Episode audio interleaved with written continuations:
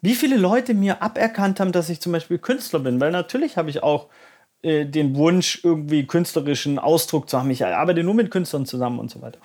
Und vieles von Projekten, die ich gemacht habe, natürlich bin ich keiner, der jetzt malt oder so, aber haben einen für mich künstlerischen Anspruch oder eine künstlerische Installation. Hey, don't believe that shit that people tell you. So, also glaubt es nicht und akzeptiert es nicht, wenn ihr es nicht akzeptieren wollt. Das ist ja nur Intuition. Wenn dir jemand sagt, das bist du nicht, das bist du nicht. Das Problem ist aber nur, dass du das in der Schule fängt es ja an. Und dann erzählen die dir, dass du ADHS hast. Oder die erzählen dir, dass du das nicht kannst. Oder die erzählen dir, dass du immer so und so sein wirst. Und das ist halt mantraartige Scheiße. Und da sieht man ja, wenn man sich zum Beispiel mit Meditation oder Mantras oder so in, in Kulturen auseinandersetzt, wie stark die sind. Mhm. Das Problem ist, die sind natürlich im Positiven wie im Negativen genauso stark. Und deswegen einfach nicht immer akzeptieren und den Leuten auch Stopp sagen. Ey, warte mal, ich will nicht, das habe ich irgendwann zu meinem Vater gesagt, ich will nicht, dass du das und das über mich sagst. Weil ich will diese Projektion gar nicht haben. Ich will nicht haben, dass, dass du der Meinung bist, das und das sei ich und so weiter, weil das mich selber irritiert. So, sondern ich will einfach nur sein, wer ich selber sein will und möchte und kann vielleicht, was in mir drin steckt. Und das nicht zu akzeptieren, wenn die anderen Leute sagen, das bist du und das bist du nicht. Weil das ist deren Wahrnehmung.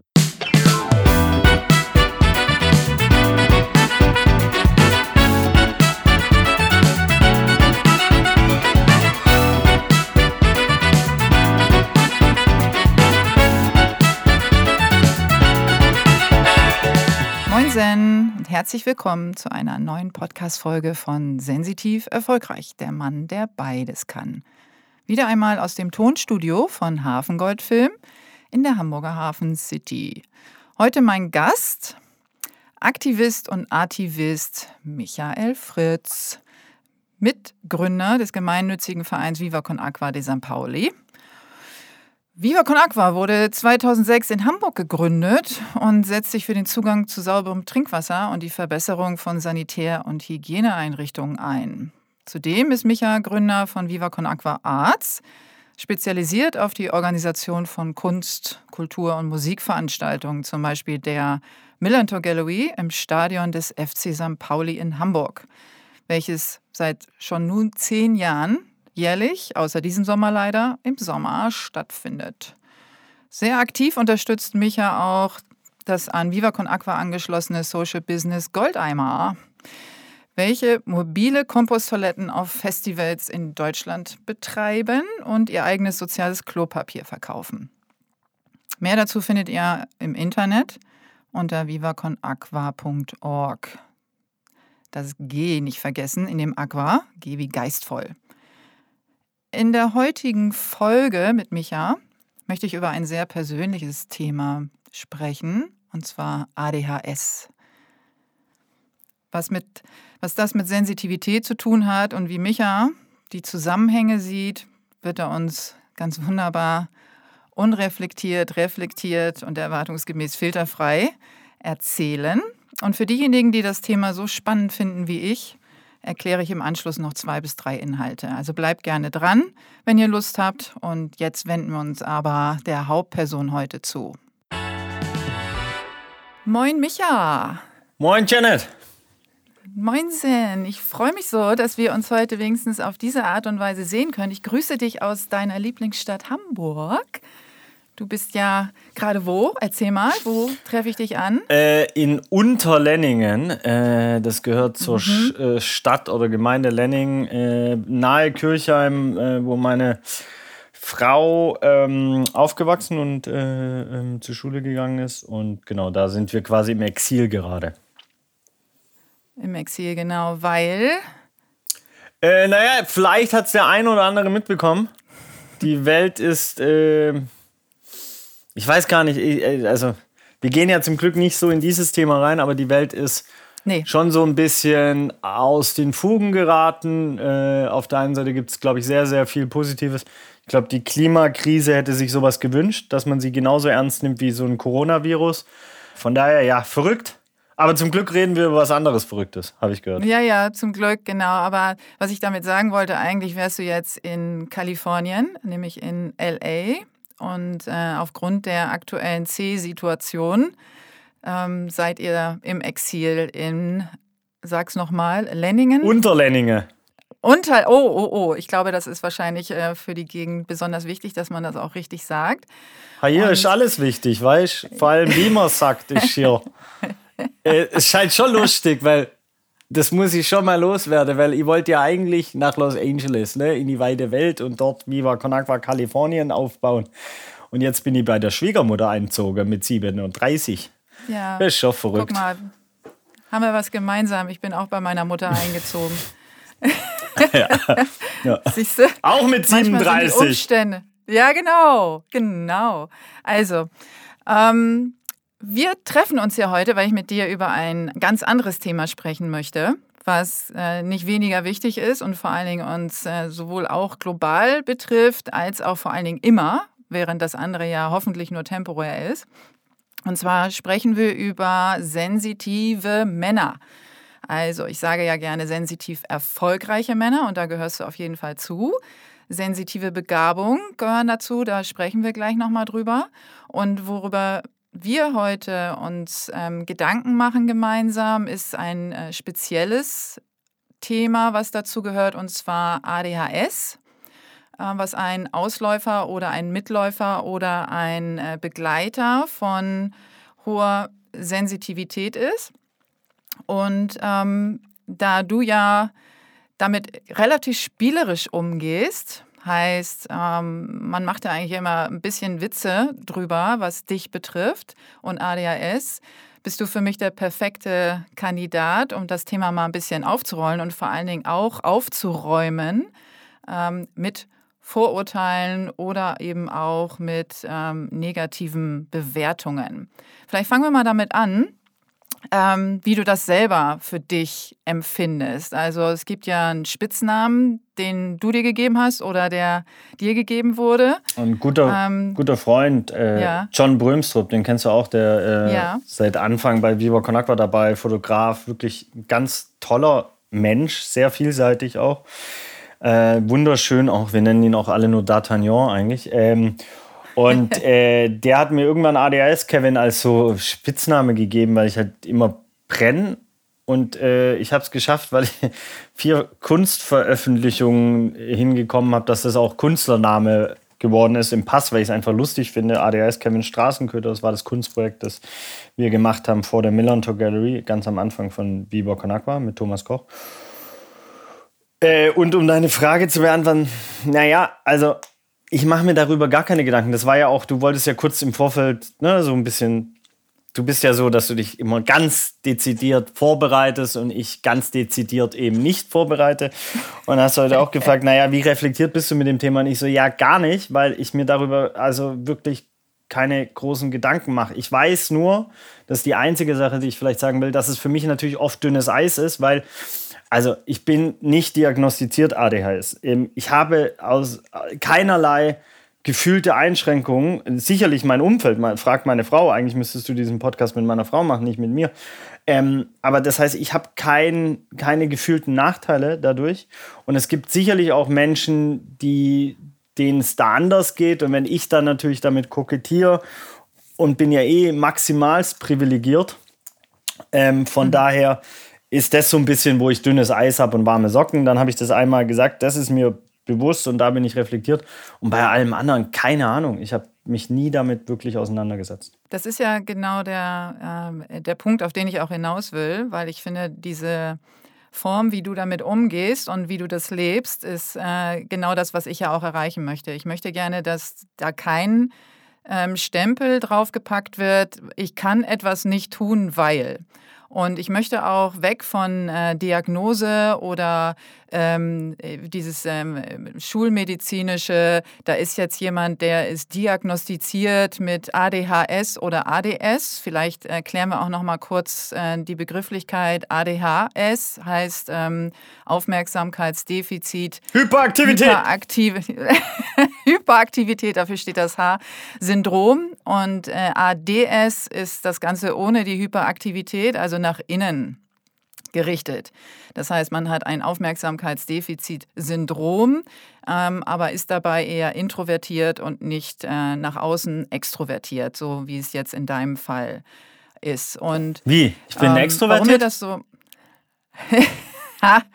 ähm, ich weiß nicht, bin mir nicht so ganz sicher.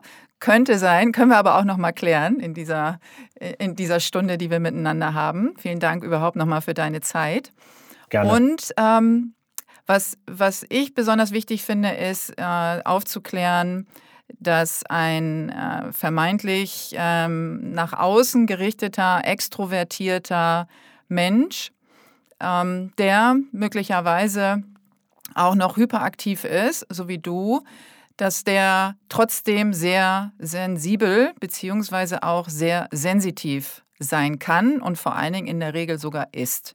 Und da mein Podcast ja heißt Sensitiv erfolgreich, der Mann, der beides kann, ähm, geht es eben genau darum zu zeigen, was man aus dieser ähm, Situation heraus extrovertiert und äh, hyperaktiv zu sein, Positives erschaffen kann. Und diese Sensitivität bedeutet ja nichts anderes, als dass du ähm, sehr, sehr viel spürst, sowohl im Innen als auch im Außen.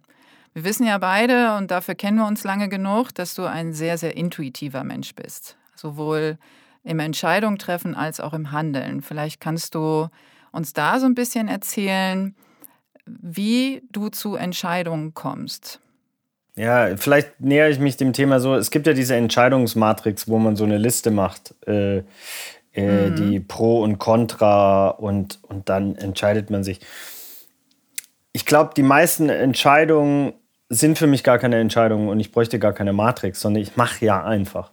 Also es klingt immer dann mhm. auch am Ende so einfach und ich bin wirklich jetzt auch kein äh, Verfechter von äh, oder, oder Riesenfan von Nike. Ich habe, glaube ich, nicht mal vielleicht einen Schuh davon überhaupt und will auch ja keine Werbung dafür machen und trotzdem dieses der Claim von den Just Do It ist halt überragend. Weil ich glaube, ganz oft müssten die Leute es einfach machen. Einfach machen und auf dem Weg. Und ich meine, da habe ich natürlich auch wieder mal sehr viel Glück im Leben gehabt, dass ich einen Job und, und auch Freunde, mit denen wir es gegründet haben, mit Viva getroffen haben, die mich ja auch maximal machen lassen haben. Also erst kurz vor der Wand haben sie mal Stopp geschrien und manchmal auch nicht. Dann bin ich halt dagegen gelaufen. Da ist eine Wand mal kaputt gegangen und dann muss man sie wieder aufbauen oder, oder etc. Da geht natürlich ganz viel ja auch äh, mal kaputt oder verändert sich und so weiter. Aber in dem Moment, wo du einfach weitermachst und darauf reagierst und damit intuitiv spielerisch umgehst und auch in jedem eine Chance siehst, und das kannst du ja auch mit der C-Situation, wie du so schön sagst, um das Wort nicht mehr zu sagen, äh, natürlich genauso machen, versuchen da intuitiv transformatorisch umzugehen. Und ich glaube, ähm, das ist auch die, die, die größte ähm, ja, Chance hat und auch das, was wir lernen können von dem Element Wasser. Äh, ne? Wasser findet auch immer seinen Weg und, und äh, Be Water, my friend heißt schon lange und, und diesen Flow da zu nutzen und und versuchen in den Flow-Zustand zu kommen. Und dann sind nämlich auch fast keine Entscheidungen wirkliche Entscheidungen, sondern ist es einfach nur äh, eine Ausführung, eine Aktivität etc. Und, und dazu muss man aber auch fairerseitshalber sagen, dass wir ja auch ein Riesenteam sind und ich nicht jegliche äh, ähm, auch Entscheidungen treffen muss. Also es gibt ja auch ganz viele Entscheidungen, die ich eben nicht treffen muss. Und ich glaube, da muss man auch intuitiv eben lernen, wo hält man sich einfach raus? Ähm, ich habe so eine goldene Regel, die, die, die halte ich nicht selber ein, weil sonst wäre ich ja nicht ich. Aber die ist eigentlich, dass man versucht, eigentlich die Fresse zu halten, wenn man zu was nichts zu sagen hat. Ja? Ähm, das Problem mhm. ist bei so Menschen wie mir, die denken ja, sie haben zu fast allem irgendwas zu sagen. Ähm, und trotzdem so bei so ein paar Entscheidungen einfach sich dann auch rauszuhalten und sagen, hey, lass die anderen das machen und so und da auch Vertrauen zu haben um den einen oder anderen noch mal ins Boot zu holen und zu sagen, wer bist du eigentlich? Vielleicht magst du noch mal ähm, an dieser Stelle kurz sagen, ähm, wen wir hier eigentlich an der Strippe haben. Wir haben einen Menschen an der Strippe, der natürlich davon profitiert, dass eben nicht alle Menschen im Flow sind. Muss man ja ganz klar sagen, weil sonst äh, würden wir kein Goldeimer Klopapier verkaufen. Äh, oder die zweite Perversion, der ein sehr spannendes, inspiratives und abwechslungsreiches Leben führen darf, weil es sehr krasse Ungerechtigkeiten auf dieser Welt gibt. Ich weiß nicht, wie man das in so eine richtige Verbindung packt, aber äh, natürlich beschäftigt mich sowas schon sehr auf so einer moralischen Ebene, ähm, weil äh, über 600 Millionen Menschen keinen Zugang zu sauberem Trinkwasser haben. Gibt es Viva Con Agua oder muss es Viva Con Agua geben oder wie auch immer man das semantisch konnotieren will. Ähm, lange Rede, kurzer Sinn, ähm, hatte ich das Glück, äh, durch eine langjährige Freundschaft mit Benjamin Rainer Adrian, seit wir, glaube ich, 15 sind, äh, Viva Con Agua mitzugründen und da reinzuwachsen in einem einzigen Flow-Zustand, der eigentlich nur durch behördliche Maßnahmen immer unterbrochen wurde, wie eine Satzung zusammenschreiben oder ja, so ein Quatsch. Das ist ja ähm, genau das, was du am liebsten machst. Ne? Ähm, äh, lange durchhaltendes, äh, strukturiertes Abarbeiten ja. ist ja deine Lieblingsbeschäftigung. Ähm, not. Und da sind wir dann schon direkt im nächsten äh, Teilbereich, weil jemand, der so äh, aktiv ist wie du und vor allen Dingen auch ähm, äh, sich gerne bewegt von A nach B, sowohl körperlich als auch geistig, ähm, hat so ein bisschen Schwierigkeiten, äh, sich mit einer Sache am Stück über einen längeren Zeitraum zu beschäftigen oder ähm, wenn es ums pure Abarbeiten und Durchstrukturieren und Planen geht. Kannst du das bestätigen für dich?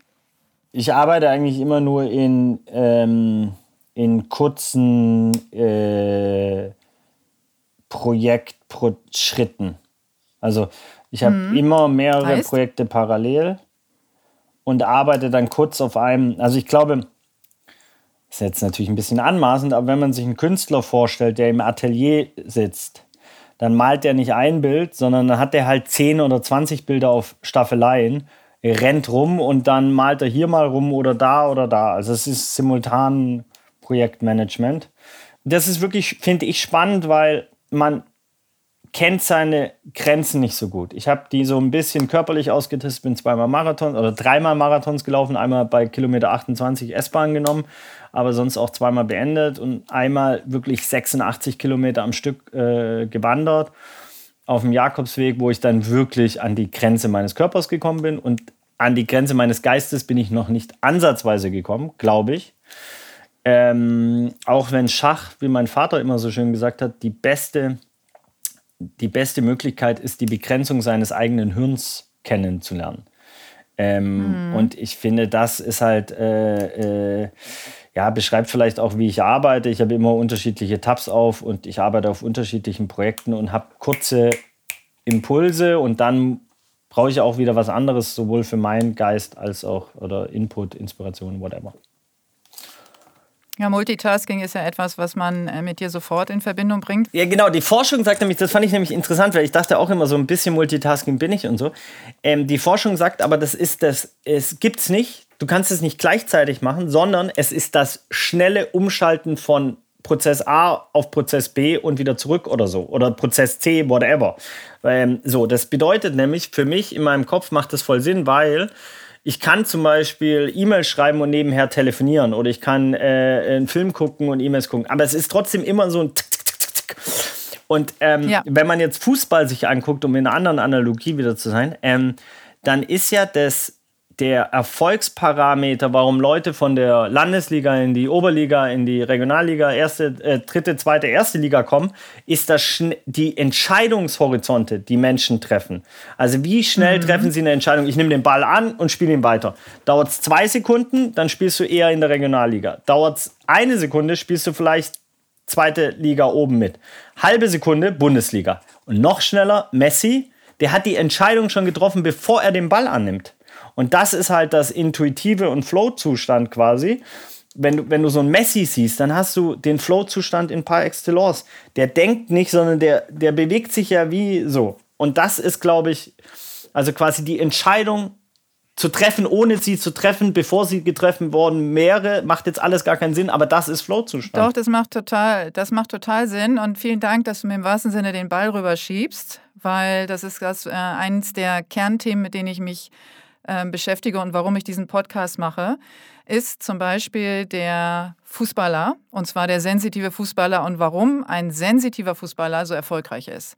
Nämlich genau, weil er das macht. weil ähm, jemand, der sensitiv ist, die Möglichkeit überhaupt nur besitzt, ähm, intuitiv vorauszusehen, was als nächstes passiert.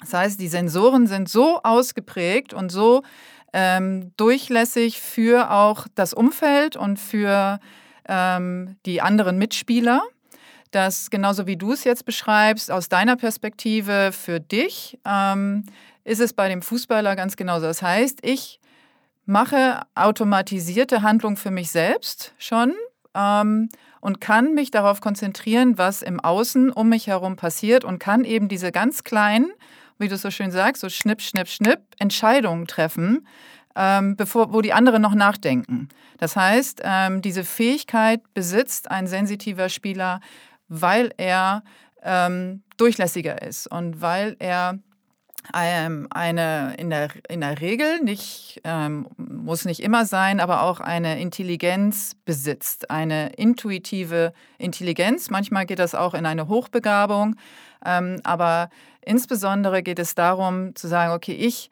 treffe aus dem Bauch raus, bevor der Kopf überhaupt eingeschaltet wird, also das Bewusstsein, kann ich schon Entscheidungen treffen. Und die sind natürlich wesentlich schneller als wenn ich erst drüber nachdenken muss, was ich als nächstes tue. Ich weiß ja nicht so äh, da wahnsinnig viel, aber Cristiano Ronaldo ist, glaube ich, so ein krasser, alles, was ich über den gelesen habe. Der schläft teilweise in 90 Minuten Einheiten. Äh, ja. Handy am Anfang des Tages und am Ende des Tages verboten. Er trainiert im Dunkeln. Ähm, kurze Impulse wird das Licht wieder angemacht und dann wieder aus und dann kurz bevor quasi muss er an der richtigen Stelle stehen, um den Ball dann äh, anzunehmen etc. beziehungsweise zu verarbeiten und so.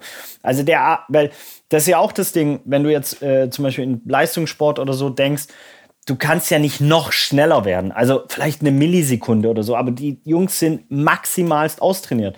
Das heißt, wo hast du überhaupt noch Möglichkeiten, dich so mhm. zu verbessern. Das heißt, du musst auf eine andere Art Sensitivität sein. Oder, ich meine, was ja viele angefangen haben, auch wenn man sich einen Ibrahimovic anguckt, ich meine, der klar überzeugen seine Sprüche als allererstes nach seinen Toren.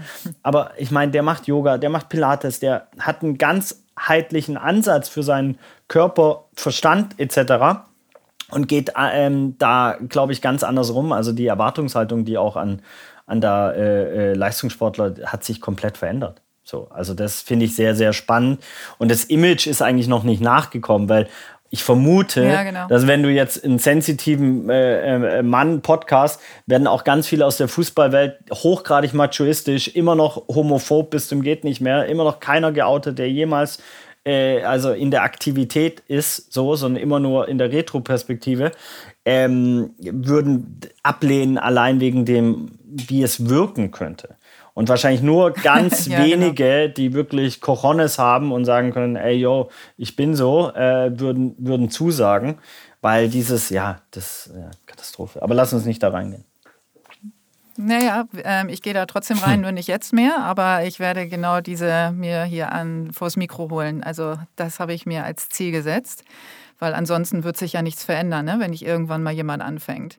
Du hast gesagt, deine geistige Auslastung ist noch nicht erschöpft.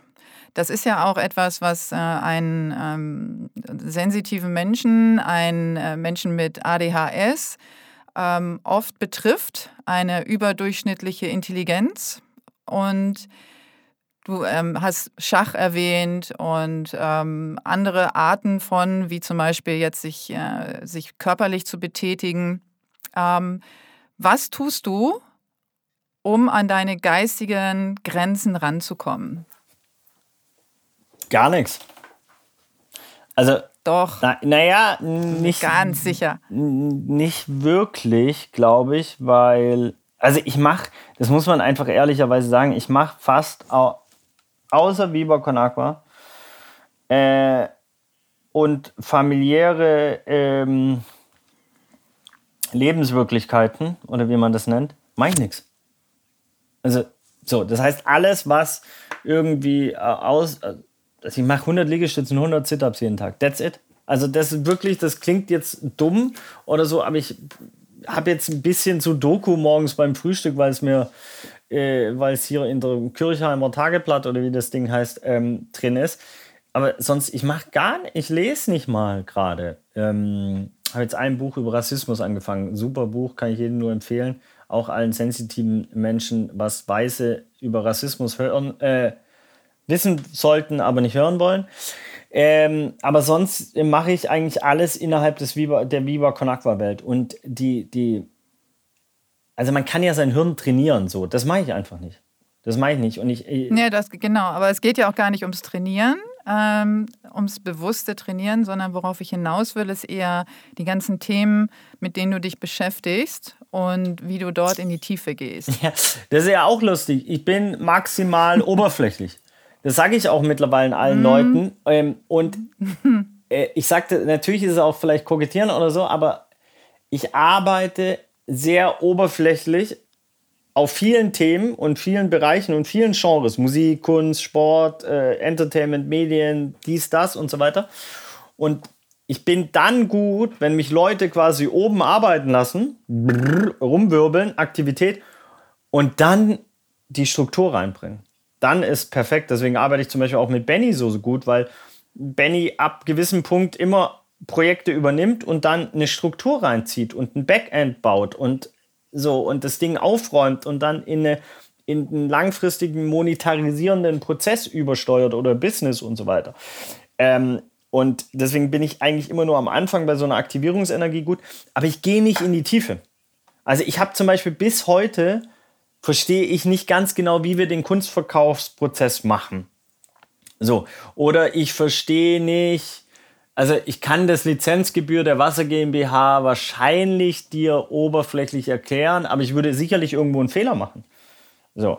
Ähm, und deswegen, wenn es da zum Beispiel genau um den richtigen Punkt, wenn es jetzt zum Beispiel in Kalifornien darum ging, wie verkaufen wir da Wasser, verkaufen wir überhaupt Wasser, was von Wasser, etc., dann brauche ich halt immer Leute, ähm, die, die da reingehen.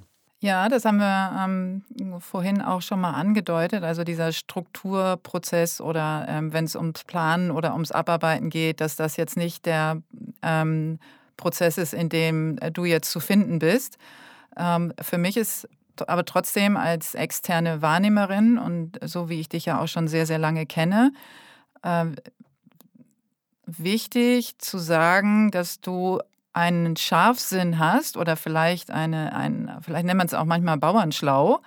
Ähm, du beschreibst, dass du das nicht in die Tiefe beschreiben kannst. Ich glaube aber durch die Wahrnehmung, die ich habe, und ich gucke dich ja genauso äh, genau an wie andere auch, ähm, Kriegt kann man ich feststellen, Angst. dass du. naja, du kennst mich ja. Ja. Du hast ja keine Angst mehr vor mir. Und dass ich bei dir wahrnehme, dass du sehr wohl viel mehr siehst und viel mehr weißt, als du vielleicht offen kommunizierst. Ja, also Und du willst ja auch ein bisschen die Wahrheiten hören. Also es gibt schon zum Beispiel, ich kann unterschiedliche Gespräche zur gleichen Zeit wahrnehmen. Also wenn ich im Raum bin, ist super anstrengend. Ja. Äh, selbst Ja. wenn ich richtig besoffen bin, also dann höre ich, also unterhalte mich mit jemand und kann trotzdem die teilweise zwei Gespräche noch parallel zuhören. Und das ist natürlich so, äh, auch für den Gegenüber, der merkt es natürlich dann auch manchmal, dass man den Fokus nicht hat. Aber ich bin jetzt auch nicht als Fokus-Fritz oder so bekannt, sondern äh, eher als ein bisschen zerstreuter äh, und so weiter. Und es ist schon auch so, dass ich bis heute durch sowas wie die Galerie lauf, also Millantor Gallery im Stadion des FC St. Pauli, und gefühlt das, was du sagst, halt alles ist jetzt übertrieben, aber sau viel wahrnehme. Also ich sehe, da liegen drei Flaschen rum, hier müsste man kurz kehren, da hängt das Bild schief, da muss man noch das machen, der Künstler braucht eigentlich gerade das und so weiter. Ähm, und das ist auch etwas, was ich in all den Jahren nicht geschafft habe, Leuten beizubringen, weil ich habe denen immer gesagt, ey, es gibt, wenn ihr durch die Galerie lauft, und das sind ja einfach zweimal 50 und dann nochmal 100 Meter, dann gibt's, es kann nicht sein, dass dieser Gang umsonst war. Es gibt immer irgendwas, was ihr einsammeln könnt, mitnehmen könnt, etc. pp. Bisher habe ich das leider noch nicht so richtig geschafft. Ähm, äh, so, und natürlich ist es auch so, auf Festivals, ich glaube, da habe ich halt sau viel gelernt. Also ich habe ja auch eine Ausbildung bekommen bei Viva Con Aqua. Das darf man ja nicht vergessen. Viele Leute denken ja irgendwie so oder machen dann den Fehler, dass man die ganzen Jahre, die wir das aufgebaut haben, sind wir von Level zu Level mitgegangen. Sonst, du kannst gar nicht auf dem Level, wo wir jetzt wie bei Konakwa spielen, denken, konzipieren und so weiter einsteigen, ohne die Levels mitgemacht zu haben. Das ist ja der einzige Grund, warum wir mhm. auch noch in der Position sind, in der wir sind, ist, weil wir die Levels durchgegangen sind. Und mhm. sowohl den Schmerz als den Scheiß, als auch whatever, alles, die Kritik, das Feedback, die Lobeshymnen, alles irgendwie einmal durchgemacht haben. Und die Festivals war halt vielleicht, was Wahrnehmung angeht, das äh, krasseste, weil du ja nonstop überfordert bist an Wahrnehmung von Menschen. Das heißt, mhm. du siehst so viele Menschen und du siehst in ihren Augen etwas. Der ist komplett besoffen, kannst du vergessen. Dem kannst du den Pfandbecher locker abluchsen.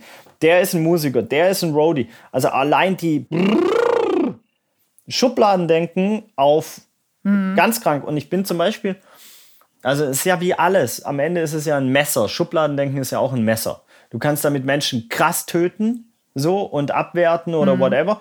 Oder du kannst denen was zu essen machen und, ne, also es ist ein Handwerk. So, weil viele, finde ich, auch dann sagen, so Schubladendenken hat so ein negatives Dings. Ja, aber es hat auch die positive Seite. Ganz schnelles, wie kann ich diesen Menschen jetzt zu sozialem Engagement überreden? Das ist ja auch Schubladendenken. Mhm. Alles klar, der sieht so und so aus, der hat den und den Hintergrund, das und das nehme ich noch wahr von seiner Aura und so weiter. Wie muss ich ihn ansprechen, damit er sich für Con Agua engagiert? Egal, ob es der Bauer ist, der auf dem Southside einmal im Jahr sein Hirn ausschaltet, oder ob es ähm, die weltbekannte Musikerin ist oder der Festivalveranstalter selber, äh, der natürlich andere Bedürfnisse hat, etc. Also ich glaube, das war halt eine reinste Wahrnehmungsschule sozusagen. Und das, weil das Ding ist ja auch das, was Leute vergessen, ist ja, du gehst ja nicht in diese Wahrnehmungsschule Festivals und nimmst es wahr und sagst, okay, jetzt bam, acht Stunden Wahrnehmungsteaching. Es läuft ja alles bam, bam, bam, bam, Festplatte. Genau die ganzen Projektreisen auch. Ich meine, ich habe bestimmt 30 Reisen gemacht über zwei Wochen mit äh, 20 Menschen im Kernteam äh, und dann etliche Aktivitäten, Menschen vor Ort auf dem afrikanischen Kontinent, wo ja auch quasi in deinem Kopf wie ein Festival ist, weil immer brrr, ganz viele Menschen sind und es ja auch kulturell, äh, klimatisch, alles nur Überforderungen für dein Hirn sind, weil du es nicht gewohnt bist, weil du im anderen Kontext unterwegs bist. Und da lernst du natürlich auch unbewusst so viel, was du dir auf die Festplatte ziehst. Also die ganzen Projektionen auch, äh, ähm, und so weiter. Und das war, glaube ich, für mich die besten Lehrmeisterinnen, die ich hatte. Das ist genau das, was du gerade gesagt hast. Unbewusst auf die Festplatte ziehen, finde ich äh, genau die richtige Beschreibung, weil ähm, die Sensoren und du sagst, äh, man kann ja nicht sagen, okay, jetzt mache ich das mal eben acht Stunden, sondern die Sensoren sind ja offen, immer. Du kannst ja nicht sagen, ich mache das jetzt, ich mache jetzt Feierabend. Also die Sensoren sind offen und das ist so. Es geht schon. Also ich Wie hab, machst du das? Also jetzt gib keine komischen Tipps. Naja, was heißt komische Tipps? Ich habe jahrelang deswegen Marihuana geraucht, weil das die einzige ja, Chance war. Das meine ich. So, ja, sorry, ja, es ja. ist kein Tipp. Mhm. Es ist einfach nur die Wahrheit. Nee, nee, aber, Und auch jetzt mhm. nach der C-Krise, da bin ich, äh, so habe ich erstmal das Marihuana, äh, das hier sich befunden hat, äh, ähm, vernichtet, weil ich nicht klar kam. Weil ich äh, überhaupt nicht wusste, wie ich das für mich einzuordnen habe, welche Orientierung mhm. ich für mich finde. Und dann natürlich, also wird ja von mir teilweise Orientierung und nicht nur teilweise erwartet, sowohl in der familiären Konstellation als auch in der ähm, beruflichen Situation. Und ich einfach nicht äh, orientiert war und dadurch in dem Moment, wo du selber nicht orientiert bist. Und normalerweise habe ich ja einen inneren Kompass. So. Und den mhm. hat es halt sehr lange gedauert, bis ich den wieder finden konnte. Und ich weiß auch, dass ähm, Marihuana da sicherlich nicht das Beste ist, sondern eher terroristisches Attentat auf dich selbst. Also in, in meinem Fall, ich kann nur für mich reden, ich kann nicht für alle anderen reden. Ich habe da nicht so ein Ding gefunden bisher, dass äh, diesen Ausschalter, dass man das ausschalten kann. Aber das Marihuana war ja, genau. der mhm. Ausschalter. Aber da musste ich halt auch immer so viel rauchen, dass halt wirklich auch nichts mehr funktioniert. ja, ja, also das ist, äh, also man sagt ja auch gerne Fluch und Segen. Also du bist ja auch so und du bist auch da, wo du bist heute. Äh, und dafür schätze ich dich ja persönlich auch sehr. Äh, weil du eben diese Sensoren hast und weil ich mit dir intuitive Entscheidungen immer treffen konnte. Du hast mir gesagt, Janet, ähm, ich fühle das so, warum auch immer. Ähm, und deswegen ist das jetzt für mich richtig. Und das ist ja etwas, was, äh, was ich großartig finde und was ich äh, auch immer akzeptieren würde. Und ähm, auf der anderen Seite hat man eben auch nicht die Möglichkeit zu sagen, ich nehme jetzt mal nichts wahr, außer wenn man sich vielleicht wirklich wegschießt oder so. Ähm, das heißt, es ist nicht erlernbar. Also man hat entweder diese offenen Sensoren, man ist entweder sehr oder hochsensitiv oder man ist es eben nicht. Aber man kann nicht sagen, ich bin das jetzt acht Stunden auf dem Festival oder wenn ich es jetzt brauche und die restlichen Stunden ähm, habe ich es halt eben geschlossen. Also ist die Tür zu. Das geht nun mal nicht. Und äh, wenn du jetzt ähm, nochmal dahin gehst ähm, mit deiner ganzen Aktivität und den ganzen Wahrnehmungen und wie du sagst, du gehst durch die Gallery oder auf dem Festival und siehst ganz viel, was zu tun ist oder wie man ansprechen kann oder wie was, ähm, dann gibt es ja auch Menschen, an die du eine Erwartungshaltung stellst oder hm. ähm, denen du vielleicht mal auf die Nerven gehst damit. Und was glaubst du, wie die Menschen außen dich sehen oder wahrnehmen oder was wird dir da gespiegelt?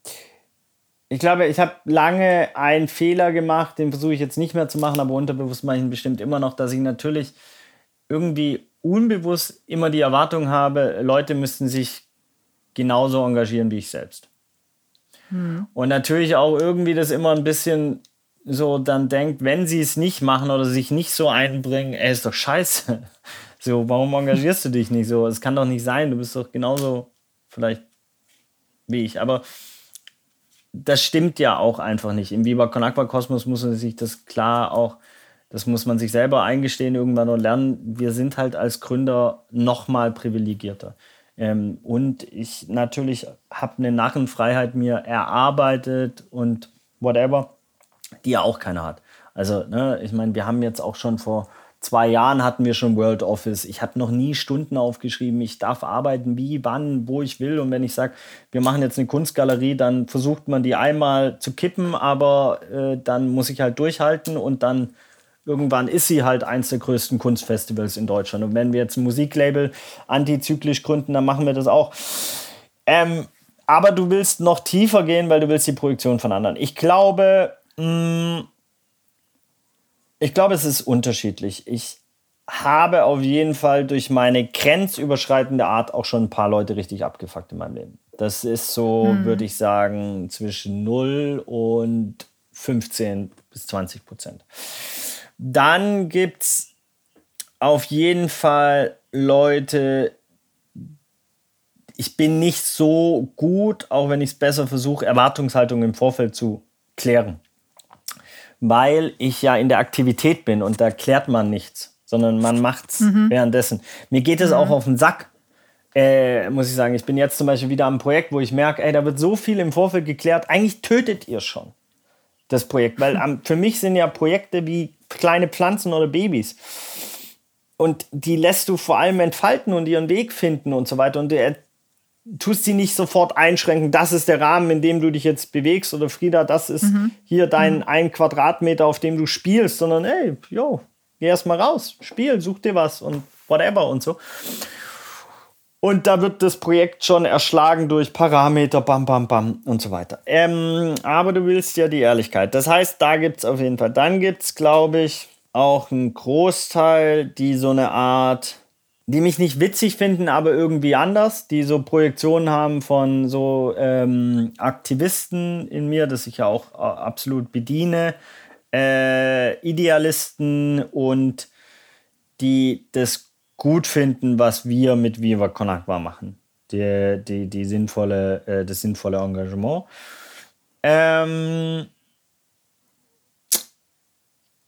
Was glaubst du denn, äh, wodurch, wenn du sagst, du fuckst Leute ab? Also du hast schon Leute abgefuckt. Komm, Womit hast du die abgefuckt? Du könntest doch auch in das Positive reingehen. Ähm, Komme ich danach ja, zu? Ja, klar. Ähm, du hast mit den Ball rüber gespielt. Ich ja, ja, take auf. it, take it. Ähm, also es gibt ja immer mehrere Möglichkeiten. Es gibt die Möglichkeit, dass ich aufgrund von Komplexitäten meines eigenen Ichs, äh, sowohl psychologischer als auch äh, äußere Rahmenbedingungen, Leute abfuckt, weil ich sie nicht sauber integriere.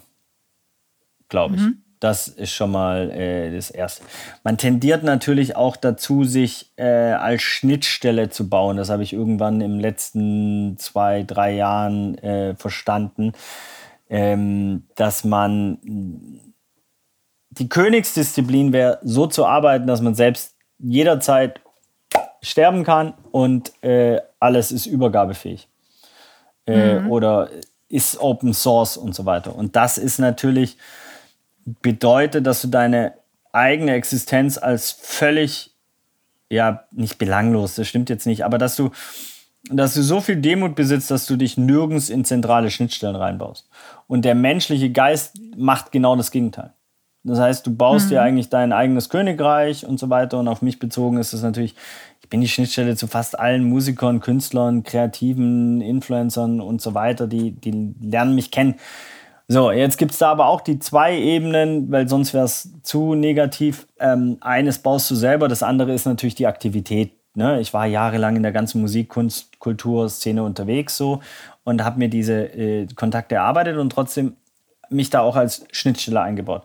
Das heißt, jetzt bei neuen Projekten versuche ich von vornherein mehr Leute zu integrieren, damit es eben nicht nur eine Schnittstelle gibt. So, deshalb war aber ein mhm. langer Prozess, den ich auch lernen musste und so. Und das darf man ja auch nicht vergessen, in dieser ganzen äh, psychologischen äh, Mischpoke ist ja auch Charity ist die größte Überhöhung, so an sich. Dann kommt noch diese ganze Kunstwelt dazu. Ey, hör mir auf, nichts anderes als Überhöhung. Ich meine, die haben das geschafft, durch diesen Mechanismus der Überhöhung einen für 100.000 Dollar produzierten ähm, war High von Damien Hirst zu 50 Millionen zu verkaufen, indem sie ihn überhöht haben, überhöht haben, überhöht mhm. haben, überhöht mhm. haben. Das ist der Mechanismus, wie Kunst funktioniert. Musik ist ähnlich, also auch wenn per se erstmal die Musik und die Kunst eine, eine, äh, eine, eine Ausdrucksform sind, die, die, die nicht überhöht wird, wird sie durch den monetarisierenden äh, Marketing, äh, Maschinerie überhöht. So. Mhm. Dann kommen noch die Fußballer dazu, deren fangen wir mal mit e Ego oder, ähm, oder Salary, also Gehalt, auf jeden Fall auch maximalst überhöht ähm, sind. Ähm, das heißt, in diesen Kreisen bewege ich mich. Das heißt, maximalste Überhöhung des eigenen Ichs. Und deswegen sage ich ja auch immer wieder, dass das Wichtigste in meinem Leben die Projektreisen sind, weil sie mich einmal kurz pam, die Überhöhung eigentlich weghauen, ähm, die Demo reinziehen auf eine, auf, im anderen Fall wäre ich schon lang irgendwo anders. Thema Erdung, Micha. Ich weiß ja, dass du das äh, immer sehr schätzt, dass du auf Projektreise fahren kannst und dass das äh, etwas ist, was dich, wie du schön sagst, bam, dich wieder auf den Boden der Tatsachen zurückholt oder ähm, wie soll man es beschreiben, dich wieder ähm, damit connected, wie, wie dein ähm, Mensch lebt warum, oder warum du eigentlich mal bei Viva Con Aqua angefangen hast. Es gibt aber natürlich noch andere Menschen in deinem täglichen Zusammensein, ähm, weil Projektreise findet ja äh, maximal dreimal im Jahr statt, äh, für maximal zwei Wochen. Das heißt, es muss ja auch dazwischen irgendwas geben. Und ähm, ich glaube, dass da wichtig ist, für sich natürlich nicht nur ähm, Rituale zu finden, sondern auch Menschen zu haben, die einen wieder runterholen. Sowas hast du, ne? Ja, klar. Also natürlich, ich meine, äh, angefangen bei meiner äh, äh, Frau und äh, meiner wunderbaren Tochter.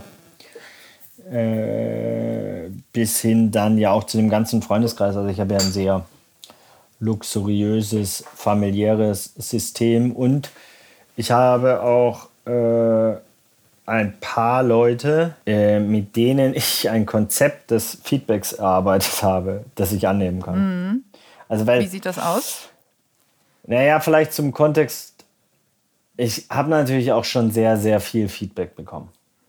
Und ich mhm. habe auch sehr viel negatives Feedback bekommen. Leute denken immer, man kriegt nur positives Feedback. Nee, man kriegt vor allem auch richtig viel auf die Fresse. Und ich habe richtig viel auf die Fresse gekriegt und habe aber auch ganz viel von dem, was ich auf die Fresse gekriegt habe, äh, als für mich unfair oder langweilig oder whatever verbucht. Wo ich mir so denke, mhm. ey, du mhm. gibst mir gerade auf die Fresse, aber it's, nee, nicht fair. Ähm, und ich habe da auch lange mit Benny zum Beispiel drüber gesprochen, dass für mich es echt schwierig ist, von Leuten Feedback anzunehmen, wenn ich der Meinung bin, sie checken überhaupt gar nicht, auf welchem, das meine ich jetzt nicht arrogant oder so, aber auf welchem Level diese Komplexität ist. So. Also mhm. weißt du, wenn du mir zum Beispiel Feedback auf die Gallery gibst ähm, und dann im, also es ist das eine Feedback auf die Gallery oder das Feedback auf, die Gal äh, auf mich im Kontext der Gallery und was ich da mache und so weiter, ja. dann solltest du erstmal die Gallery verstehen. Also du solltest erstmal mhm. ansatzweise die Komplexität verstehen, in der man sich bewegt und in diesen Millisekunden, in denen man dann auch Entscheidungen trifft. Zum Glück habe ich die Gallery komplett abgegeben, mache dann nur noch so eine Art Mentoring. Wir haben wunderbaren äh, Menschen zusammengefunden, wirklich beste Einstellung, die ich äh, irgendwie mit zu verantworten hatte. Ähm, also, habe schon auch noch ein paar andere sehr gute. Ähm, aber lange Rede, kurzer Sinn. Ähm, Glaube ich, bedarf dieser Feedback-Rahmen ist für mich gar nicht so wichtig. Sondern mhm. für mich ist, also du musst mir nicht erst positives Feedback geben, um mir dann eine reinzuhauen. Du kannst mir eine reinhauen. äh, nur ich muss fühlen, dass es für die andere Person um Viva Con Agua oder Gallery geht oder um mich und nicht um mir eine reinzuhauen. So. Und wenn ich das nicht fühle, sondern wenn ich dann so das Gefühl habe, der will mir jetzt einfach nur eine reinhauen oder die, dann denke ich mir so, ja, okay, fick dich. So. Äh, Nehme ich jetzt mhm. nicht an, brauche ich nicht deine Energie, whatever und so. Da bin ich natürlich nicht so reflektiert, sondern auch das passt passiert unbewusst. Dann blocke ich es ab oder whatever. Und trotzdem ist natürlich, und das ist wahrscheinlich eine Fähigkeit des sensitiven Menschen, um nicht Mann zu sagen, äh, mhm. ist ähm, das ganze Feedback trotzdem zu hören und auch wahrzunehmen und auch abzuspeichern und auch rauszuholen bei der nächsten Entscheidung, die intuitiv passiert. Und auch das Feedback, wo er die einfach nur auf die Fresse haut, wahrzunehmen. So. Und trotzdem das vielleicht dann auch nicht zu arg ranzunehmen. Das ist ein schmaler Grad, merke ich gerade wieder. Ja, sehr, sehr schmaler Grad. Aber deswegen ist es ja wichtig und ich glaube, für dich auch ein Riesenthema ist das Vertrauen zu Menschen. Ähm, also wirklich das tiefe Vertrauen. Und das sagst du, du hast so ein paar sehr, sehr gute Menschen im familiären als auch im ähm, Freundeskreis, im Umfeld, denen du eben dieses Vertrauen schenkst, dass sie dir ein Feedback geben, was du nicht in Frage stellen musst. Ja. Und ähm, wie kommen diese Menschen, das wollte ich nochmal von dir hören, ähm, oder was brauchen diese Menschen, damit du sie ernst nimmst? Also abgesehen davon, dass du das Gefühl hast, es geht um dich, aber ähm, was kannst du von diesen Menschen annehmen und lernen? Äh, alles. Also äh, ich glaube ja, dass ähm, es unterschiedliche Menschen da gibt in, un, aus unterschiedlichen Expertisen oder Feldern und so. Und äh, wenn einfach, ich meine, mein Ziehvater Stefan Schneider, den du ja auch gut kennst, von dem kann ich Feedback auf ganz vielen Ebenen annehmen, weil er, weil er aus meiner Sicht ganz viel gesehen hat. Der hat fast die ganze Welt bereist, er hat ein Unternehmen geführt mit vielen Mitarbeitern, der hat ein hoch ähm, äh, interessantes psychologisches äh, Mindset, Familienunternehmen etc., PP, äh, Projektionen, whatever. Ähm, von dem kann ich natürlich viel annehmen. Oder ich meine, auch jemand wie Clouseau, der unfassbares Feedback mir schon gegeben hat, ähm, weil er einfach, der ist ja auch ein sensitiver Mensch, sonst würde er nicht mhm. so genial sein. Ne? Der so, und äh, äh, auch mit allen Challenges und äh, allen ähm, Potenzialen oder ähm, jetzt natürlich äh, in, in, in, eher neu in den letzten anderthalb Jahren vielleicht so Helene Fares, eine wunderbare Aktivistin, die, die mir ganz viel Feedback auf White Supremacy, Political Correctness, Women of Color äh, etc. gegeben hat. Ähm, und wirklich auf die Fresse, also ohne, ohne, ohne Handschuhe. Und das ich aber super annehmen konnte, weil ich immer wusste, ihr geht es um die Sache. Und das habe ich im ersten Moment gecheckt, witzigerweise. Ähm, mhm. Als sie das erste Mal mir Feedback gegeben hat. Und seitdem habe ich da einfach Vertrauen. Und dieses, das ist ja auch das Ding, das Schlimmste, was du ja haben kannst, ist, dass du nicht mehr auf, auf andere Menschens Feedback und Korrektive hörst. So. Und dazu tendiert man natürlich auch, weil das weh tut. Und weil die, das Feedback ist ja, vor allem auch das Verändernde und Transformatorische ist sehr selten das Positive, sondern das ist ja eher der Schlag in die Fresse. Und dann, äh, das macht ja keinen Spaß. Und ich glaube deswegen, ey, wie viele Leute kennen wir, die in irgendwelchen high äh, elitären Zirkeln oder, äh, ne, oder auch Musiker, Künstler, die dann eine Entourage um sich herum haben, die eigentlich alle in Abhängigkeitsverhältnisse sind. Und das mhm. ist auch spannend also du brauchst Leute, die nicht in Abhängigkeitsverhältnissen im besten Fall zu dir ja, sind. Ja, genau. Also nicht absolut. irgendwelche ja. Mitarbeiter mhm. oder so. Stefan Schneider, ja. Bam, scheißegal, 0,0 Abhängigkeit in keinerlei so. Also wenn dann eine mhm. emotionale, mhm. weil ich ihn lieb, einfach so als Mensch. Aber, aber keine andere ähm, Abhängigkeit. Und das ist, glaube ich, das Entscheidende ist nämlich, weil dann kannst du kannst du dir da alles sagen und äh, läufst nicht Gefahr, nur diese Ja-Sager zu haben und so. Und du brauchst einfach Leute, die dir Nein sagen. Die sagen, nee, hier gehst du gerade ganz falschen Weg oder ey, hier gefährdest du gerade Viva Con oder hier machst du den Fehler oder ey, hier bist du bescheuert, so einen Quatsch zu machen oder so. Und dann muss deine Intuition sagen, ganz ehrlich, ob meine Hose unterm Arsch ist oder nicht, wenn das in der öffentlichen Wahrnehmung so ein Riesenthema ist, gab einen riesen familiären Streit darüber. Äh, und nicht nur einen. äh, leider auch nicht lustig. Äh, so. Aber, aber es hat wirklich dazu gehört, dass ich, ich mache es einfach transparent, habe es schon angesprochen, dass meine Tante keinen Kontakt mehr mit mir hat. Das war der Auslöser. Und mit meiner Familie, wo ich so denke, ey, yo, okay, komm einmal mit nach Äthiopien, dann sehen wir, was sind vielleicht wirkliche Challenges oder so. Oder nee, muss gar mhm. nicht nach Äthiopien. Ganz ehrlich, geh ins Refugee Camp um die Ecke hier in, äh, in, in, in, in Stuttgart irgendwo oder geh äh, auf die Straße und guck dir Obdachlose an oder guck dir häusliche Gewalt jetzt in Zeiten von C-Krise an oder geh an äh, whatever. Ähm, äh, endlos. Das, weißt du, das, ich, das ist aber auch ein großes Problem, weil ich natürlich fast alles auch immer relativiere. Und dadurch kriegt ja auch nichts, das ist zum Beispiel ein Thema, was ich glaube, ich mit meiner Frau oft habe, dass natürlich das Thema auf der moralischen Ebene von Viva Con Aqua, das endet nie. Du kannst dich immer weiter engagieren. Es gibt so viele Menschen, die keinen Zugang zu Wasser haben. Es reicht nicht, was wir machen. Du musst immer noch einen mehr und so weiter. Und ich bin da natürlich super krass im Hamsterrad und getrieben. Also es gibt halt nichts, was ich glaube ich, unversucht lassen würde, so um, um da halt voranzukommen. Und dieses Hamsterrad aus dem halt auszubrechen, sagen, okay, stopp. Was mir ja total wichtig ist als Ziel für diesen Podcast, aber auch insbesondere für diese Folge, ist äh, darzustellen, welche Stärken ähm, ein sensitiv äh, sen oder sagen wir mal anders, ein sensitiver ADHSler hat, der auch noch äh, überdurchschnittlich intelligent ist. Und damit meine ich dich jetzt, ähm, nur um das nochmal kurz klarzustellen. Und ähm, ich glaube, wir haben alle oder der Zuhörer auch verstanden, was überhaupt damit möglich ist. Aber ich finde, für dich nochmal ein Plädoyer zu geben für uns und zu sagen, weil du hast auch vorhin erwähnt, wollen wir nicht auf das Negative nur gehen, sondern auf das Positive. Und ähm, vielleicht hast du so ein paar Begrifflichkeiten, ein paar Eigenschaften, wo du sagst, ey, das kann ich nur, weil ich eben ganz genau so bin. Oder das steht mir nur zur Verfügung oder das konnte ich nur machen, weil.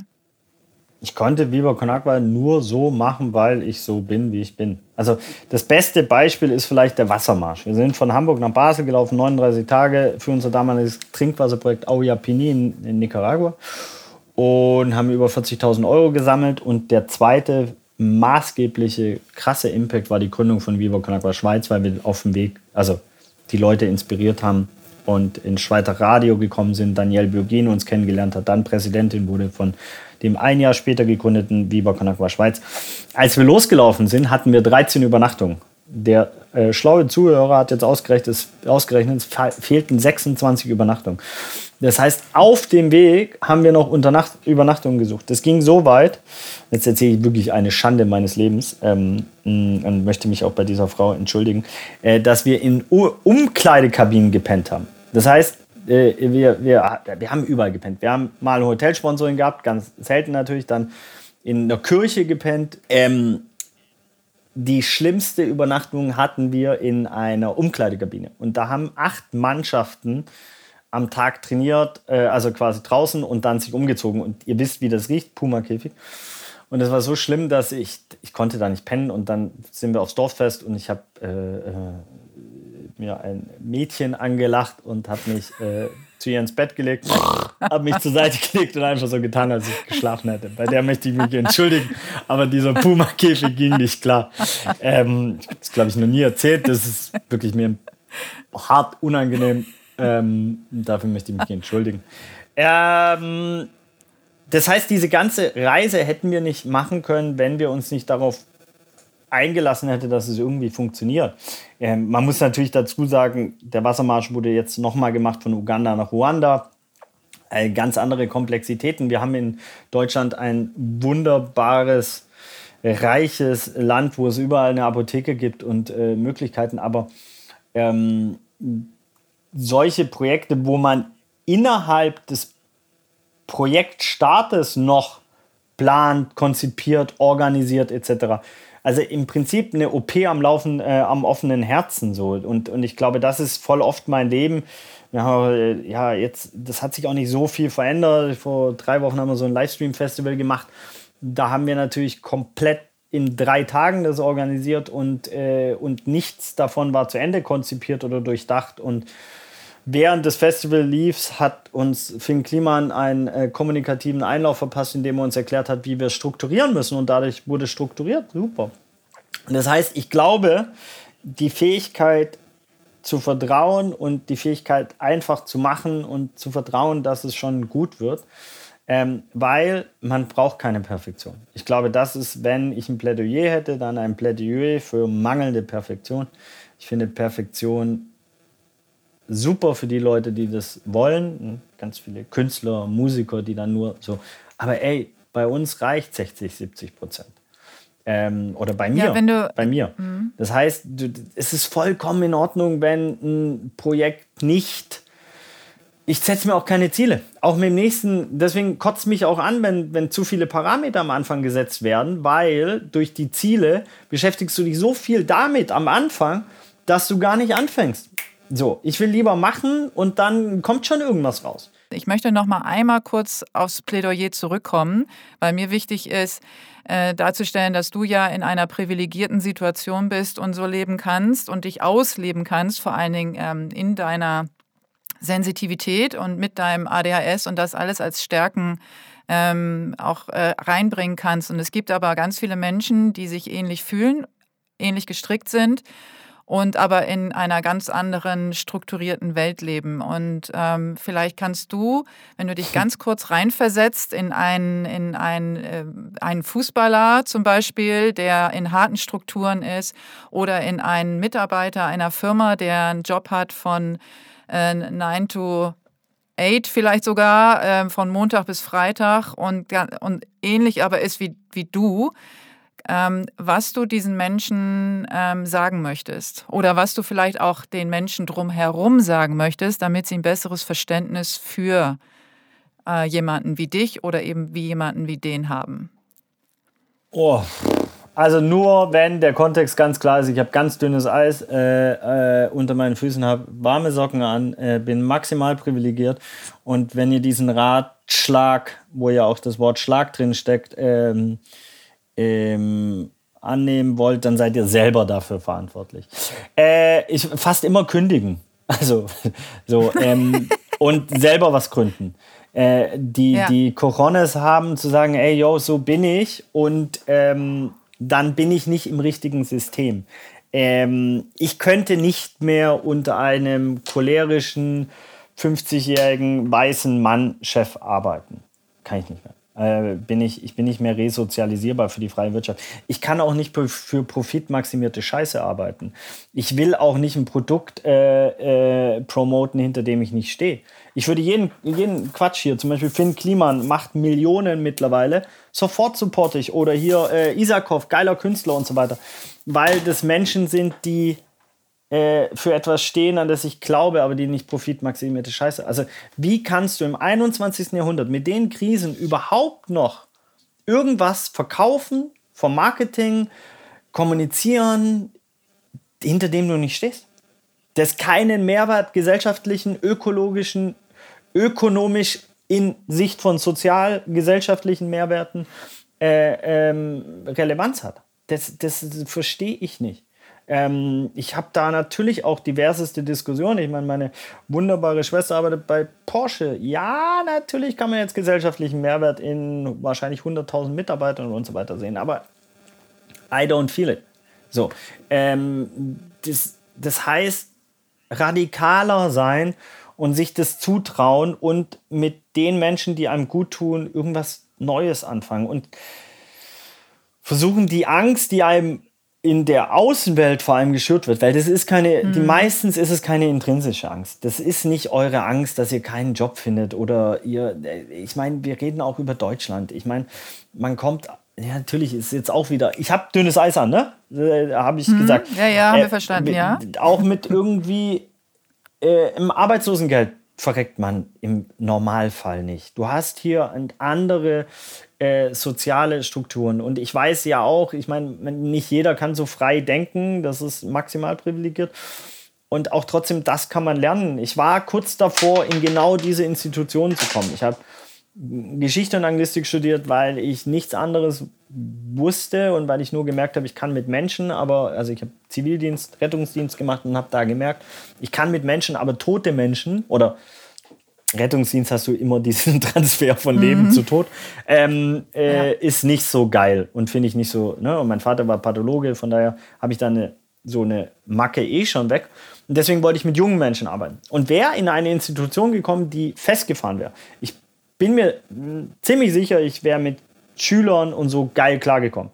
Ich hätte Quatsch viel gemacht und so und äh, ähm, aber die Lehrer, Kollegen, der Rektor vor allem, und die Eltern würden mir so hart auf den Sack gehen. Plus die Strukturen, die von, von außen kommen. Allein, dass eine Kartoffel vorne steht und erklärt, was der, die anderen Kartoffeln lernen. Oder sind ja nicht nur Kartoffeln in unseren Schulen und Kartoffelinnen. Aber so, das wäre mir hart auf den Sack gegangen. Ne? Ich wäre dann in Heidelberg und dann wäre ich in ein Einfamilienhaus gezogen und das wäre die Struktur. Und ich bin, könnte jeden Tag Danke sagen, auch wenn ich jetzt im Keller sitze, im Einfamilienhaus, äh, dass ich halt nicht in diesen Strukturen festgefahren bin. Und ich glaube, es ist möglich. Ähm, ich würde auch jeden Support anbieten, der da was machen will. Äh, also äh, mache ich jetzt einfach mal vollmundig, so viel werden sich hoffentlich nie melden. Äh, äh, aber in, ja, das wird sich zeigen. In Beratung, Gründung, äh, Support, ja. whatever und so, weil ähm, mhm. ich glaube, das ist ja das darf man ja nicht vergessen. Ich hatte ja auch jemanden wie Benny. Ich hatte mhm. jemanden wie Tobi und so weiter. Das ist maximalstes äh, Vertrauen, Freunde, die genauso Gas gegeben haben, äh, teilweise noch mehr ähm, unterschiedlich auf anderen Ebenen und so weiter. Und das würde ich halt auch immer sagen, versucht halt ein Familienunternehmen irgendwie an den Start zu kriegen. Und Unternehmen klingt erstmal so riesig, aber hey, äh, äh verkauf ökologisches Eis. Dann so, und dann verkauf halt im ersten Woche 100 Eis und irgendwann mehr. So, es ist ja am Ende überdenke, was dir von außen als Erfolg verkauft wird, als männlich verkauft wird, als sensitiv verkauft wird, als diese ganze Label-Scheiße, Schubladendenken überdenk einfach, was, was, was willst du da, welche Schublade willst du für dich und dein Leben und, äh, und was auch nicht und wo übernimmst du einfach nur, äh, wie sagt man da, Grundannahmen entweder deiner Eltern oder deiner Gesellschaft, die du aber nicht willst. Und da hilft halt Reisen und deswegen, das macht mir nicht Angst, aber davor habe ich schon Respekt, wie sich Reisen verändern wird in dieser ganzen C-Dings, weil ich reise halt unfassbar gern, weil genau das ja deine eigenen Grundannahmen halt einfach hinterfragt werden. Ja, ich glaube auch, äh, also wenn man das jetzt zusammenfasst, dann ist es wichtig, dass, äh, dass man erstmal sich selbst versteht. Ne? Also wenn wir jetzt mal ganz an den Anfang, ans Basic gehen, ähm, geht es ja darum, ich verstehe überhaupt erstmal, wer ich bin. Und dafür ist es wichtig, Leuten zuzuhören oder Menschen zuzuhören oder eben auch äh, in diesem Fall Männern zuzuhören, die ähm, die sich damit auseinandergesetzt haben und als äh, ich, Vorbild ist immer ein großes Wort, aber als jemanden, äh, an dem man sich orientieren kann, so wie bei dir, ähm, um überhaupt zu erkennen, wer man selber ist und wie man selber tickt und dass man sich löst von anderen Menschen, die versuchen, einen einzugrenzen und man das immer sich immer wieder dabei unwohl fühlt und äh, auch überlegen muss, an welcher Stelle fühle ich mich äh, oder mit welchen Menschen fühle ich mich wohl. Und das ist ja wichtig, erstmal diese Erkenntnis zu haben, um dann entsprechende Entscheidungen zu treffen. Und deswegen finde ich das total super, dass äh, wir heute von dir so viel hören durften. Ja, es ist ja zum Beispiel, Und, sorry, ich eine mhm. Sache, die ist mir gerade ja, nur eingefallen, die ja. hat resoniert, wo du das gesagt hast, mhm. äh, ist, dass mich zum Beispiel immer wieder angekotzt hat, wenn Leute mir Labels verpasst haben, die ich nicht mhm. wollte. Oder äh. Labels aberkannt haben, die ich wollte. Und mittlerweile sage ich halt, bin Künstler, ich bin Aktivist, ich bin äh, Musiker, ich bin Kulturschaffender, ich bin Unternehmer, ich bin Familienvater, whatever. Jedes Label. Und ich bin sogar auch jedes Label, das du da draußen brauchst, damit du dich engagierst für die Sache, an die ich glaube. Also wenn du mich möchtest, mhm. dass ich das bin, jo, dann bin ich der Freak und spiel den Hofner. Wenn du aber möchtest, dass ich einen straighten, seriösen Vortrag von einer Anwaltskanzlei halt, ja, dann ziehe ich mir die Hose, also ziehe ich mir einen Anzug an. Hose hoch? Nein. Aber Anzug ja. so, und, und ich glaube, da habe ich zum Beispiel auch gemerkt, ey, wie viele Leute mir aberkannt haben, dass ich zum Beispiel Künstler bin. Weil natürlich habe ich auch äh, den Wunsch, irgendwie künstlerischen Ausdruck zu haben. Ich arbeite nur mit Künstlern zusammen und so weiter. Und vieles von Projekten, die ich gemacht habe, natürlich bin ich keiner, der jetzt malt oder so, aber haben einen für mich künstlerischen Anspruch oder eine künstlerische Installation. Ey, don't believe that shit that people tell you. So, also glaubt es nicht und akzeptiert es nicht, wenn ihr es nicht akzeptieren wollt. Das ist ja nur Intuition. Wenn dir jemand sagt, das bist du nicht, das bist du nicht. Das Problem ist aber nur, dass du das in der Schule fängt es ja an. Und dann erzählen die dir, dass du ADHS hast. Oder die erzählen dir, dass du das nicht kannst. Oder die erzählen dir, dass du immer so und so sein wirst. Und das ist halt mantraartige Scheiße. Und da sieht man ja, wenn man sich zum Beispiel mit Meditation oder Mantras oder so in, in Kulturen auseinandersetzt, wie stark die sind. Das Problem mhm. ist, die mhm. sind natürlich im Positiven wie im Negativen genauso stark. Und deswegen einfach nicht immer akzeptieren und den Leuten auch Stopp sagen. Ey, warte mal, ich will nicht, das habe ich irgendwann zu meinem Vater gesagt, ich will nicht, dass du das und das über mich sagst weil ich will diese Projektion gar nicht haben. Ich will nicht haben, dass, dass du der Meinung bist, das und das sei ich und so weiter, weil das mich selber irritiert. So, sondern ich will einfach nur sein, wer ich selber sein will und möchte und kann vielleicht, was in mir drin steckt. Und das nicht zu akzeptieren, wenn die anderen Leute sagen, das bist du und das bist du nicht. Weil das ist deren Wahrnehmung. Und die haben oft nicht die Komplexität deiner eigenen Wahrnehmung, weil du nimmst andere Dinge über dich selber wahr und du weißt andere Dinge, du erzählst auch andere Dinge. Ich habe viel zu viel äh, erzählt, merke ich auf jeden Fall, aber ist okay. Das wolltest du ja auch, Frau Braun, und du sollst ja auch unbedingt. Du sollst ja auch das bekommen, was du willst. Ja, ganz genau. Also das Schöne ist ja, was du auch gerade gesagt hast, ich, äh, und das ist ja aus dem Wissen heraus, dass Menschen wie dein Vater ähm, oder auch andere, die dir vielleicht versucht haben, ein Label aufzudrücken oder dir ähm, versucht haben, etwas ähm, äh, von außen äh, auf, oder von außen etwas auf dich zu projizieren, dass die heute äh, trotz alledem oder gerade weil du eben äh, bei dir geblieben bist und weil du dich gewehrt hast, an deiner Seite immer noch stehen. Und und heute vielleicht eine höhere Akzeptanz haben von deiner Person, als sie es früher hatten, als sie noch versucht haben, dich zu verändern. Und das ist eine Botschaft, die ich nach außen auch gerne geben möchte, aus meiner Erfahrung heraus und aus der Erfahrung mit. Ähm, mit ganz vielen anderen äh, aus dieser Position heraus, dass umso mehr man bei sich bleibt, umso mehr man ähm, sein authentisches Selbst lebt, auch wenn es manchmal noch so schwierig ist und noch so viele Leute von außen kommen, die dich labeln wollen, die dir was anderes erzählen wollen, die dich formen wollen. Aber umso näher du bei dir bleibst, umso schönere Erfahrungen machst du, wenn du diesen Prozess einmal ähm, durchstanden hast, muss ich jetzt vielleicht auch sagen, weil dann eine höhere Akzeptanz kommt, weil sich dann auch dein Umfeld reguliert, weil sich dein, äh, vielleicht auch dein Arbeitsumfeld oder deine Berufung plötzlich rausstellt und rauskristallisiert. Und also deswegen von dir und von mir würde ich jetzt mal sagen, ein gemeinsames ähm, äh, Ermutigen, ähm, seiner Intuition zu folgen. Und das ist, glaube ich, das, was ich am wichtigsten finde. Ähm, nehmt die Intuition ernst, ähm, nehmt eure Gefühle ernst, nehmt eure Sensoren ernst und, ähm, und immer wenn das Gefühl sich einstellt, oh, das gefällt mir nicht oder das ist mir, ähm, das passt nicht zu mir, dann versucht mal auch auf Abstand zu gehen oder vielleicht es auch äh, auf eine sachliche Art zu reflektieren oder euch auch von Situationen oder von Menschen oder von Arbeitsfeldern zu trennen, um eben genau das zu finden, was ihr wirklich braucht und in worin ihr wirklich gut seid. Und nehmt euch nicht. Du hast das Schlusswort, genau. Nee, und nehmt euch nicht zu ernst. So, weil das machen ja, auch ganz viele. Äh, ja. So, ich glaube, da gibt es auch kein Entweder-Oder, sondern sowohl als auch, äh, sondern sich nicht so ernst nehmen und auch manchmal auch seine Gefühle nicht so ernst nehmen und alles so ernst ja. nehmen. Weil dieser spielerische äh, ist halt extrem wichtig, weil sonst kommt Angst und dieser ganze Quatsch. Ja. Ähm, und auch wirklich ein Ratschlag, den ich jetzt auch noch raushauen möchte, ist, fragt Leute um Hilfe. Der, weil das, mhm. wenn du nämlich irgendwas machst, was einen gesellschaftlichen Mehrwert hat, dann unterstützt nicht, ich meine, wer uns alle schon unterstützt hat, aber auch nur, weil wir sie gefragt haben. Und das vergessen auch ganz viele Leute. Ich meine, wir haben halt dem Dalai Lama eine E-Mail geschrieben, als wir mitbekommen haben, dass der nach Hamburg kommt und, und, und unser Wasser dort sein wird. Haben wir ihm eine E-Mail geschrieben, sonst hätten wir ihn nicht getroffen.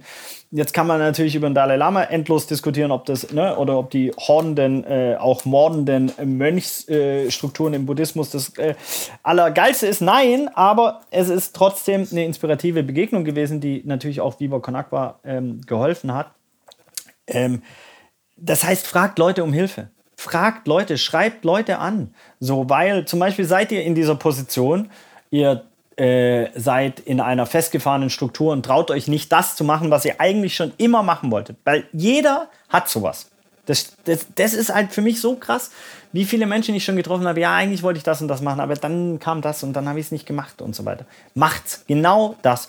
Und dann fragt Leute um Hilfe. Erzählt euren Traum ja, und ich schwöre genau dir, ich mhm. schwöre dir, die meisten werden es machen. Und ihr könnt sogar den Bundespräsidenten anschreiben und sagen, ich bin 15, alle erzählen mir das und das so. Ey, ich wette mit dir, der Bundespräsident wird Vielleicht nicht selber, aber irgendjemand wird antworten und wird sogar auch vielleicht eine Hilfestellung offerieren. Und wenn nicht, egal, mach's transparent. Nutz Instagram, nutz Facebook, das ist dein Fernsehsender. Mach deine Schwächen transparent und dadurch kriegst du Stärken. So. Und das ist genau der, äh, also ich glaube, dass in, in dem Ganzen steckt halt eben ähm, das, das Herz, äh, was man dahinter hat, also man selber, man äh, und die Emotionen, die man dadurch in dem anderen auslöst, wenn man ähm, um Hilfe fragt, weil einem wirklich, wirklich etwas sehr, sehr wichtig ist. Und äh, dann ist es auch egal, wen du fragst, ähm, wenn der andere spürt, ey, das ist etwas, was der andere wirklich, wirklich, wirklich machen möchte, was dem wirklich, wirklich, wirklich am Herzen liegt, ähm, dann bin ich ganz deiner Meinung, dann ist egal, wen du fragst, dann äh, erreichst du den und dann hat er vielleicht nicht immer Bock, dir zu helfen oder keine Zeit.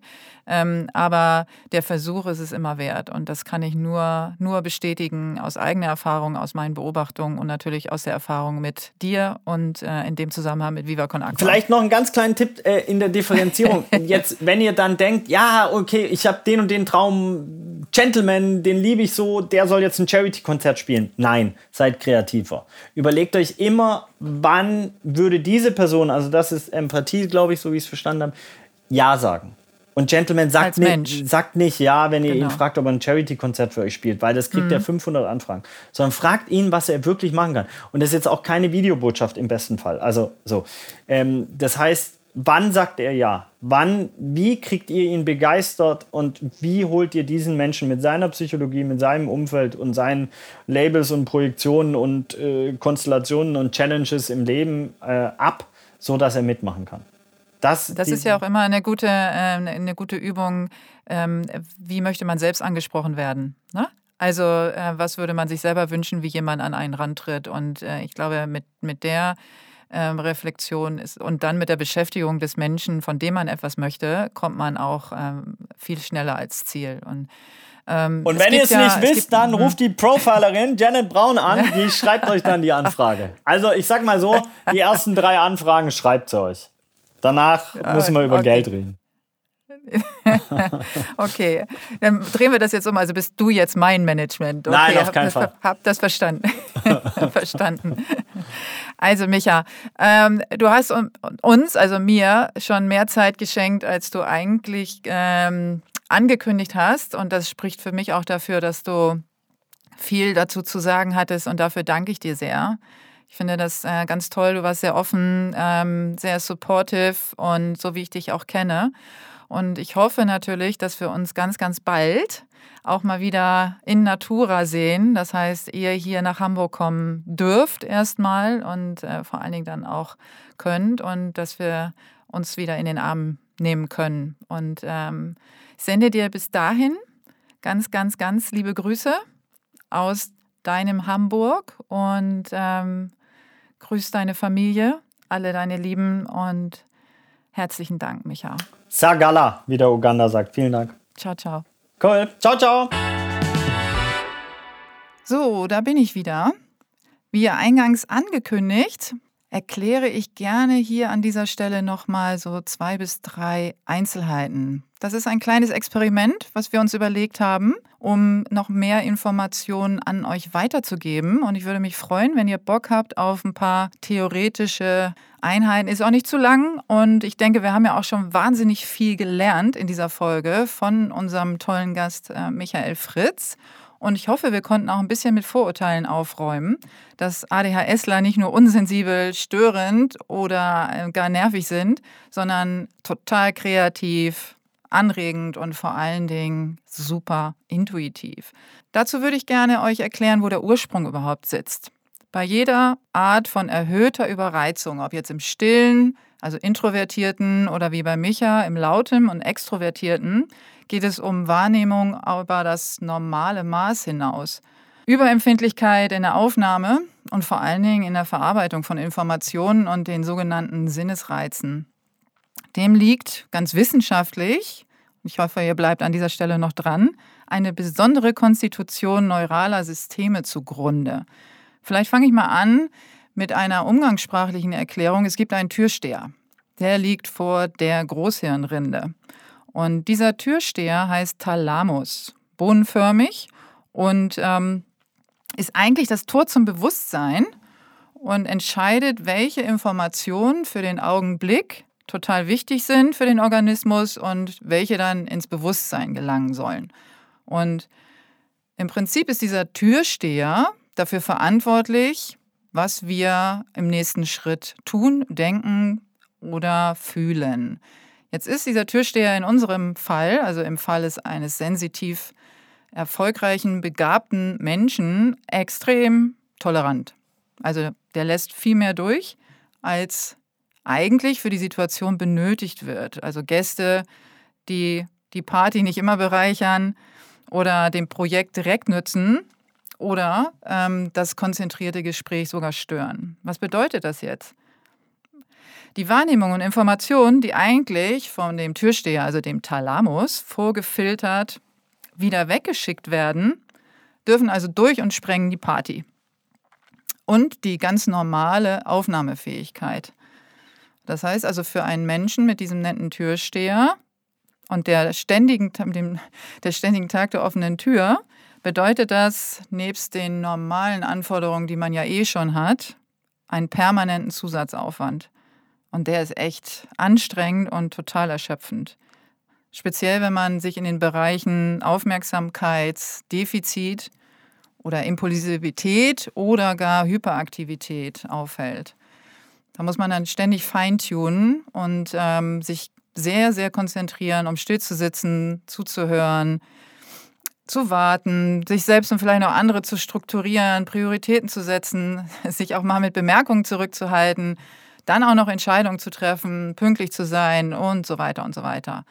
Und dann gibt es noch zusätzliche emotionale ähm, Herausforderungen und Anpassungsleistungen, ähm, die man auch noch regulieren muss. Das heißt, realisieren, verstehen, einordnen und auch aushalten. Und das nicht nur für sich, sondern auch für andere. Das kommt nämlich auch noch hinzu, dass man spürt, was die anderen spüren und dann unterscheiden muss, zu wem gehört das eigentlich jetzt nochmal, was ich da gerade wahrnehme. Verwirrend für euch? Ja, ganz genau. Und jetzt stellt euch mal vor, die Hirnaktivität eines hochsensitiven und hyperaktiven Menschen wie Michael Fritz. Er hat es ja selbst ganz gut beschrieben, auch wieder hier sehr unreflektiert, reflektiert, wie ich ja immer gerne sage, und erklärt, dass er nur an der Oberfläche arbeiten kann. Also so hat er es bezeichnet.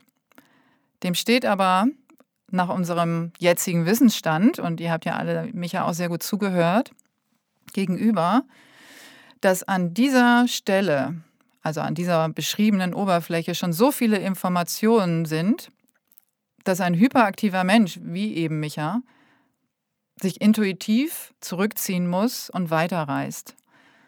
Ich weiß, das ist für andere extrem frustrierend, total irritierend auch oft und auch wieder anstrengend.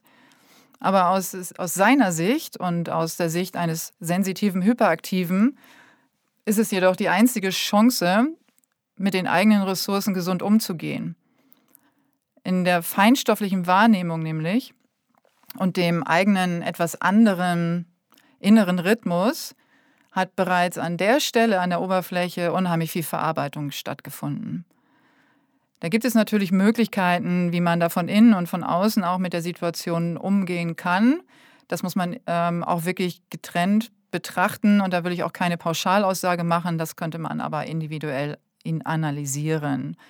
Was ja Ziel dieser Podcast-Reihe sein soll und vor allen Dingen in dieser Folge, ist das Verständnis und das Bewusstsein für die Herausforderung eines Menschen mit offenen Sensoren zu schaffen. Ihr wisst, das ist mir wahnsinnig wichtig in der ganzen Podcast-Reihe, aber hier geht es auch nochmal speziell um die vielleicht extreme, nonkonforme und, wie ich eben schon sagte, irritierende Handlungsweise und auch zu erkennen, welche Aspekte und vor allen Dingen Potenziale doch sehr positiv erlebt und genutzt werden können das lebt mich ja auch vor.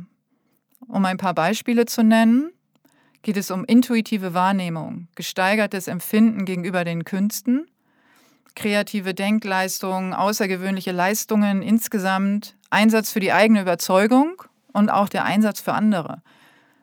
Micha ist auch ein Improvisationskünstler mit einer großen visionären Vorstellungskraft, ist immer innovativ und neuem gegenüber aufgeschlossen, und wie ihr auch bemerkt habt, hat er wirklich gute rhetorische und sprachliche Fähigkeiten.